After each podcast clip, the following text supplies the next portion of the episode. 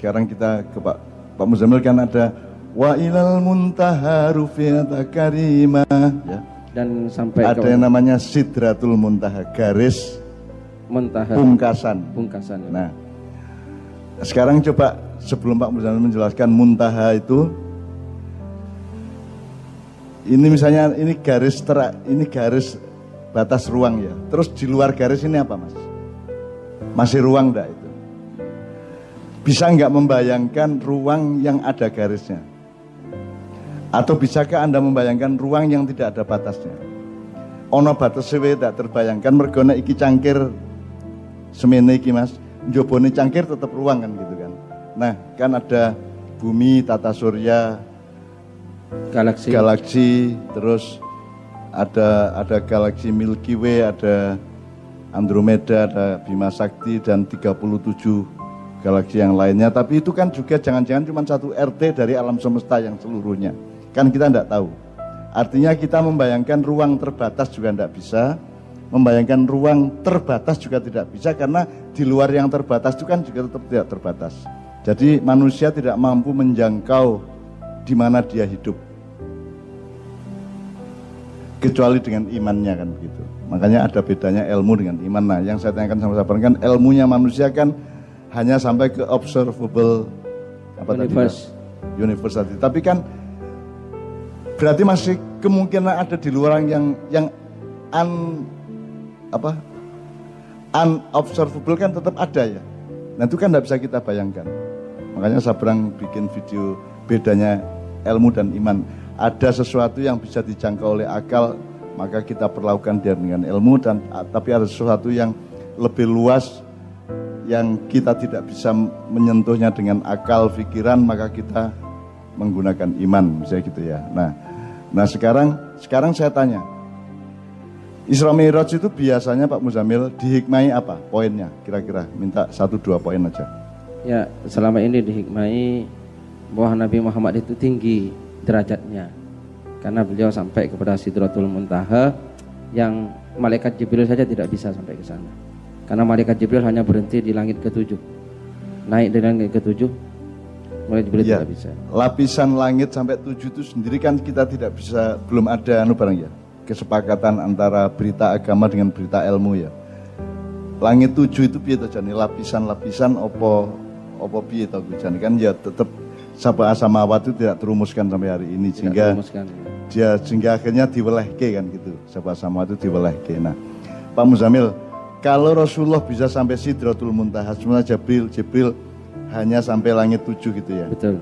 Nah setelah Sidratul Muntaha itu ada apa?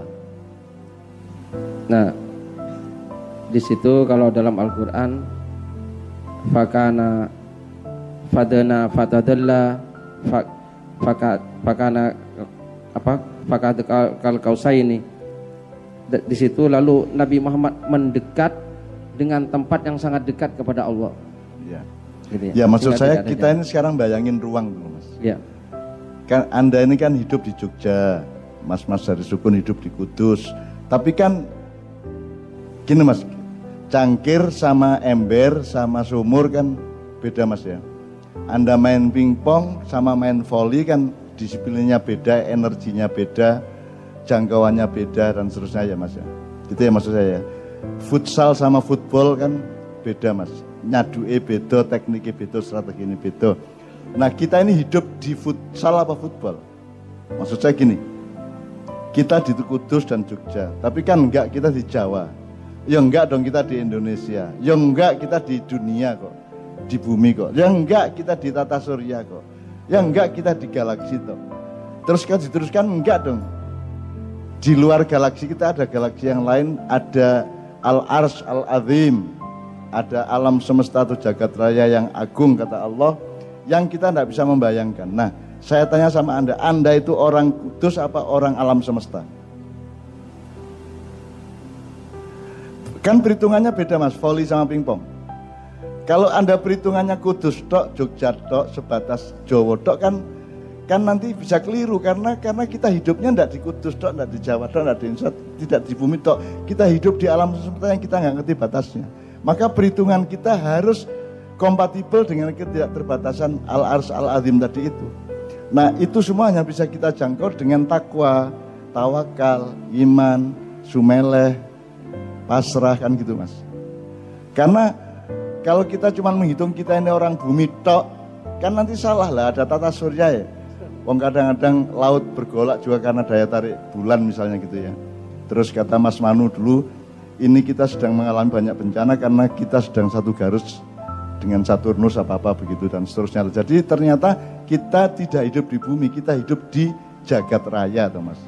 Sehingga cara kita bermain harus berbeda dengan kalau kita hanya bermain di bumi gitu ya. Wong pingpong beda sama volley kok, badminton beda sama tenis kan gitu.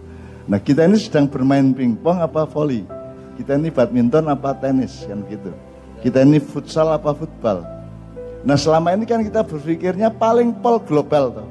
Kalau globalisasi itu bumi barang ya. Globalisasi itu baru sebumi. Bumi toh. Jadi itu aja ternyata tidak cukup sama sekali. Itu hanya pingpong. Globalisasi itu cuma pingpong karena di luar itu masih ada urusan dialektis antara bumi dengan planet lain, dengan tata surya, dengan alam semesta dan seterusnya. Sehingga kita ini setiap hari mempertimbangkan hidup ini kan harus tepat mas. Kalau simbolnya tadi apa pingpong apa volley tadi itu loh. Betul. Badminton apa tenis. Betul. Futsal apa football. Nah ternyata kita ini kan maha football itu. Luas banget sehingga perhitungan kita sehari-hari mau melakukan apa saja kan harus dengan dialektika ruang yang tidak terbatas itu. Globalisasi aja nggak gitu. Globalisasi kan mengandaikan kita hidup di dunia gitu dok.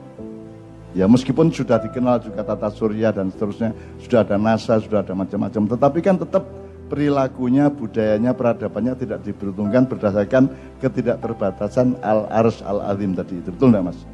Nah, selama ini kan Isra Mi'raj Pak Muzamil untuk kita hayati supaya kita menteladani perilaku Rasulullah. Perilaku Rasulullah ya. Lah kalau menteladani perilaku Rasulullah aja ngapain repot-repot sampai Isra Mi'raj? Mbak wis kanjeng Nabi ini aku ngene ngono wae. Kalau Isra Mi'raj kan berarti ini kan soal ruang dan waktu, Bang. Soal ruang dan waktu dan ternyata semodern-modern peradaban manusia tidak bisa menghitung ruang dan tidak bisa menghitung waktu ya, Mas. Yang bisa kita hitung itu satuan-satuan dalam waktu, misalnya hari, menit, detik, tahun, windu. Tapi kan waktu itu nggak bisa kita hitung. Sampai kapan dan kita nggak bisa bayangkan hidup tuh kalau nggak ada waktu gimana nggak bisa kita bayangkan. Jadi kita itu sebenarnya penduduk mana mas? Kalau pakai Isra Mi'raj bagi kita itu bukan penduduk Indonesia, kita itu penduduk satu titik kecil di tengah jagat raya yang tidak terhitung itu. Nah itu saya kira kesadaran utamanya di situ. Betul. Betul enggak? Jadi jadi setiap Anda mau melakukan apa-apa, mengambil keputusan apa-apa, merencanakan apa-apa, saya kira perhitungannya harus alam semesta yang agung tadi yang dipimpin atau yang dikuasai oleh Allah kan begitu. Itulah sebabnya agama itu penting. Kan gitu. Nah, teman-teman sekalian uh, dari, dari sini kan kita bisa memaknai bahwa Isra Mi'raj itu menurut saya adalah petunjuk bahwa kamu itu tidak hidup di Indonesia, kamu tidak hanya hidup di Arab, kamu tidak hanya hidup di bumi bahkan kamu tidak hanya hidup di tata surya, kamu itu hidup di tengah ruang yang kamu tidak paham. Betul tidak mas? Lailan, malam. Makanya lailan, tidak ada asrob ya abdihi naharon, tidak ada. Yang ada asrob ya abdihi lailan. Lailan itu artinya kita nggak tahu gelap, gelap, gelap, gelap. Kita tidak bisa mengerti, tidak bisa mengukur, tidak bisa memahami, tidak bisa merumuskan, kan gitu. Nah saya kira Isra Mi'raj salah satu hikmahnya atau salah satu pelajaran yang bisa kita ambil adalah kita selama ini mungkin salah patrat mas. Patrat itu apa ya? makom Salah makom. Kita pikir kita ini orang Indonesia. Kita pikir kita ini orang Jogja, kita pikir kita ini orang dunia. Bahwa kita ini adalah penduduk alam semesta yang tidak bisa kita ukur. Jadi segala sesuatu itu sebenarnya tidak bisa kita kuasai sama sekali betapa lemah betapa lemahnya kita semua ini kan begitu. Saya kira Isra Mi'raj itu yang paling penting itu itunya Pak. Bahwa secara ruang kita tidak bisa mengukur, secara waktu kita juga tidak bisa memperkirakan. Betul. Nah kita hidup di situ. Kita hidup di situ. Apalagi dengan adegan-adegan kecil yang kadang-kadang membuat kita goyah iman kita. Ono wong kualat kena covid gitu ya. Ning ono sing kena covid ya wong apik gitu. wong stroke, ono sing mergo pancen elek kelakuannya stroke, tapi ada orangnya baik banget kena stroke ya banyak. Betul enggak? Ono wong wong kena in apa? Apa Pak? Yang Dzarratin khairan yara? Wa may ya'mal mithqala dzarratin syarran yara. Eh khairan yara wa may ya'mal mithqala dzarratin Syarra ya. syarran yara. Jadi jadi itu kan berlakunya kapan mas? Misalnya kue ngelakoni elek njur kualat dibalas sama Allah. Allah maha pembalas itu bahasa Arabnya apa? Al Al Mujazi, Ah. Al Mujazi. Al Muntakim, Iya, Al Takim juga ya. Al Muntakim juga. Jadi apakah kalau anda berbuat buruk langsung dibalas oleh Allah dengan keburukan? Tidak mesti kan mas? Anda punya tetangga orang baik cepat mati. Ada tetangga yang lain welek wong wis. Atine elek, dolim, ning urip terus nganti 80 tahun sang ono ora Mas? Ada Mas ya? Ada tuh Mas. Nah, apakah lantas Anda berkesimpulan Tuhan tidak adil? Kan soal rentang waktu Mas. Sepak bola kalau belum 90 menit kan belum jelas skornya. Nah, hidup ini skornya berapa menit? Mas? Kalau sepak bola 90 menit, kalau seseorang itu bisa 70, 80, 90, Rasulullah 63, Nabi Ibrahim 165, Adam 1000 tahun, Nabi Nuh 950 tahun. Nah itu baru bisa tentukan begitu mati atau sepak bola berakhir pada menit ke 90, baru bisa diukur skornya berapa. Nah sekarang Tuhan adil apa tidak itu kan skor. Nah Tuhan adil atau tidak itu tidak bisa kita ukur selama di dunia. Betul enggak Mas? Betul. Ada orang salah langsung dibalas, ada orang salah besoknya baru dibalas oleh Allah, ada orang jahat seminggu kemudian baru kena karma atau al karma. ya. Ada orang zolim sebulan Dibiarkan. kemudian dibiarkan seminggu setahun kemudian bahkan sampai 30 tahun tidak diapa-apain sama Allah juga ada. Iya. Apakah itu berarti Allah tidak adil? Kan keadilan itu baru ketahuan kalau sepak, sepak bola 90 menit. Ke- Ketika hari kiamat tiba baru baru jelas Betul. fakta-fakta yang kita simpulkan sebagai Allah adil atau tidak adil tadi. Selama itu belum sampai, kan kita tidak bisa berkesimpulan. Makanya bekalnya ya cuman takwa, iman, tawakal, sabar, minggu dok, sholat gitu dok mas. Jadi semua itu jawabannya cuma itu Mas Zamil. Udah, Anda mau punya problem apa saja, keluarga, apa individu, apa masyarakat, apa negara, apa globalisasi, jawabannya yang untuk individu kita ya sederhana. Ya sudah, tetap aja kita takwa, tetap tawakal, tetap istainu bisobri sholat yang gitu. Jawabannya cuma itu, bukan jawaban objektif dunia, tapi jawaban untuk diri kita itu ya takwa tok. Jadi kita tidak pernah tidak sabar, tidak pernah tidak bertakwa, tidak pernah tidak beriman. Cuman itu tok jawabannya. Sebab misalnya sekarang musuh kita itu kan setan, iblis, Om Zamil. Tapi kan kita tidak bisa bunuh iblis. Ada nggak setan mati Pak Muzamil? Tidak mati sampai sampai kiamat. Nah setan, iblis dan pokoknya DNA iblis itu tidak mati sampai hari kiamat karena sudah kontrak sama Allah sudah tanda tangan kontrak sampai hari kiamat. Rabbi andirni ila yaumi yub'atsun. Iya. Jadi jadi Anda sekarang musuh terbesar Anda misalnya iblis atau setan gitu ya. Terus gue nesu piye arep kok pateni. Kayak saya Dina Umar. saya Dina Umar oh, iblis teko terus njaluk tulung Kanjeng Nabi mbok jenengan idini tak patenane. Rumah sana iso mateni iblis. Iblis tidak akan mati, setan tidak akan mati sampai hari kiamat. Itu pun setelah hari kiamat kita nggak tahu. Kayak mlebu neraka apa ora. Nek cara fisika wong kae geni mlebu geni ya ora apa-apa. Nek kowe mlebu geni mudar kan gitu kan. Setan kan minan nar. Iblis wal, wal iblis wal jinnu minan nar. Ya, ya. ya. Nah kalau wan naru minan nar. Naam. Suma an-nar yadkhulun nar. Kaif? Kaif? Anar ma anar. Anar ma anar tidak ada masalah. Jadi iblis masuk neraka tidak ada masalah. Podo-podo genine kok. Kan kompatibel kompatibel aja kan gitu kan. Nah kalau kita yang masuk neraka baru celaka kan gitu. Nah jadi kita ini sama Allah tuh memang memang harus harus tepat pemahamannya. Jangan seperti ada meme di mana Allah bukan ada apa gambar desain itu ya. Allah duel tinju melawan iblis gitu. Lah terus Allah yang guyu lah sing gawe iblis aku dhewe lele. To iki? Yang bikin iblis siapa? Yang bikin iblis Allah Ta'ala. Allah. Jadi sebenarnya Allah bikin iblis itu menjadi musuh kita atau untuk menjadi teman belajar kita, Teman belajar, partner kita. sparring partner kita. Jadi kalau kamu dendam sama iblis terus kok golek harap kok pateni ya mudaro dhewe wong dhewe nganti kiamat toh. Orang mati ya. Itu pun setelah kiamat apa dia mati apa tidak kita nggak tahu juga kok. Kan cuman berakhir kontraknya aja, Pak. Iya, iya. Gitu, ya. Jadi teman sekalian, menurut saya termasuk Covid ini, Mas. Tadi kan yang wa makanallahu mu'ad apa? Liyu'adzibahum wa anta fihim. Ya. Dan tidaklah Allah akan mengadabmu kalau engkau ada di dalamnya. Nah sekarang kan kita bersolawat di Ma'iyah ini kan untuk supaya Muhammad ada dalam hidup kita, betul enggak? Nah kalau Muhammad kita hadirkan ilmu khudur atau hadoroh itu Pak ya. Muhammad Rasulullah SAW itu kita hadirkan ke dalam hidup kita maka kita juga logikanya bebas dari azab Allah. Betul. Jadi urip ki can digawe angel-angel, digawe gampang ya gampang. Apakah kalau kena Covid itu berarti kena azab? Belum tentu. Apakah kalau tidak kena Covid itu berarti kita selamat? Tidak selinier itu kan? Belum tentu juga, Mas? Iya, benar. Iya. Kan seperti pesawat Garuda dulu mendarat terus kecelakaan dan terbakar di Adi Sucipto. Kan ada yang terbakar misalnya Pak Kusnadi gitu. Terus ada yang selamat misalnya Pak Din Samsudin.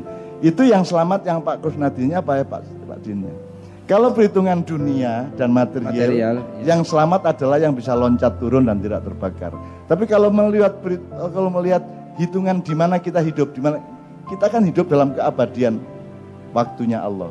Maka kita tidak bisa menyimpulkan bahwa yang kena COVID itu celaka, yang tidak kena COVID itu selamat. Selamat, betul. Kita tidak bisa menyimpulkan bahwa yang yang terbakar di pesawat itu celaka dan yang selamat dari api di pesawat itu selamatkan gitu. Jadi sekarang itu semua itu semua sangat apa ya? Sangat membutuhkan pemahaman kita supaya kita tidak salah paham kepada Allah. Supaya kita tidak marah sama Allah ngersuloh nang Gusti Allah. Kaya ana wong ora tau sembayang, ya mengobak mabuk, mengciaciu karo apa? Apa? Dry gin gitu. Whisky ning ya sugih terus ya. Gampang le nyambut gawe. Iki ana tanggoku iki sembayang ya ustad barang, ya ngimami salat, ya khutbah Jumat. Wonge ya apik ning lara don melarat wae. Iso ta, Mas? Ada toh? Apakah Anda lantas menyimpulkan Allah tidak adil? Kan gitu. Kan tidak bisa, Mas. Karena apa? Karena ruang waktu yang selama ini kita pahami itu salah. Kalau ruang waktunya itu sekarang, misalnya sehari, seminggu, sebulan, bisa. Tapi karena ruang waktunya tidak terbatas, karena waktu itu tidak ada batasnya, kita tidak tahu. Makanya orang Jawa yang pinter, tan kino yo ngopo, tan keno kiniro, kan begitu. Jadi orang Jawa dasar itu. Laisa kamitsli syai'un atau apa lainnya Pak di Quran Pak? Walam yakullahu Walam yakul lahu kufuwan kufuan akad. Nah, karena skala waktunya seperti itu, maka kita belum bisa mengambil kesimpulan apa-apa. Maka jalannya untuk menjalani hidup ya memang bersyukur, sholat, sabar, takwa, tawakal. Memang itu mas. Jadi seluruh urusan itu jawabannya dari Allah cuma satu kata, tawakal. Atau nanti ada urusan lain, problem lain, sabar. Kan gitu. Sukun, tawakal, sabar. Ngono tok bisa. Ndak pakai rumusan, ndak pakai kalimat, satu kata tok. Islam kan cukup. Wes gue pasrah. Kan gitu, Mas. Jadi antara simpel tapi juga tidak bisa dipahami kehidupan itu. Sedemikian rupa sehingga sehingga Isra Mi'raj itu menurut saya adalah pelajaran yang sangat berharga untuk menyadarkan kita bahwa kita itu hidupnya tidak di dalam kesempitan atau skala yang bisa kita ukur. Kita hidup di dalam skala ruang dan waktu yang tidak bisa kita ukur, maka kita harus sangat waspada atau bertakwa, harus sangat hati-hati. Hati-hati itu bahasa Arabnya apa, Pak? Ya? Bertakwa itu hati-hati. Ya, takwa, hati-hati, waspada gitu ya. Ya. Jadi, nah selama ini kan nggak jadi perhitungan gitu mas. Dalam peradaban, kebudayaan, politik, semua kan tidak ada perhitungan seperti itu. Isra Mi'raj itu kan menteladani akhlak kanjeng Nabi kan gitu. Ya benar juga. Tapi kan tidak ada Isra Isra Mi'raj pun kita akan teladani kanjeng Nabi. Ya. Kalau soal akhlaknya itu tidak usah ada Isra Mi'raj pun kita akan menteladani Rasulullah dan bisa kita teladani tanpa tanpa Isra tanpa Isra Mi'raj bisa juga gitu loh. Maka kalau menurut saya pada malam ini kita teguhkan bahwa Isra Mi'raj itu mengingatkan kepada kita bahwa kita itu alamatnya itu di dalam keabadian dan ketidakterbatasan. Jadi alamat kita itu adalah RT keabadian, RW ketidakterbatasan, terus RK kekal, kampung abad abadi gitu ya, kampung abadi kan gitu. Jadi, nah maka perhitungannya beda dengan dengan dengan kalau kita hidup dalam kesementaraan. Sementara sekarang dalam dunia modern ini kan nomor satu kan yang instan. Semuanya kabeh sak dek sak nyet karpe kan gitu kan sehingga kita punya medsos, kita punya internet itu kan supaya kita bisa instan. Bayangin bisa WA ibu kita di Sorsogon Filipin dan enggak bilang detik atau berang. Misalnya WA enter gitu, itu hitungan detik. Kalau lancar anunya ya, sinyalnya ya, sinyalnya. langsung. Itu kan dahsyat luar biasa. Itu aja kita juga tidak paham kok sebenarnya. Jangankan memahami Isra Mi'raj. Maka menurut saya Isra Mi'raj itu adalah saya sampai bikin anu Pak Muzamil. Sampai bikin rumus tadi Pak Muzamil. Oh ini sudah habis waktu.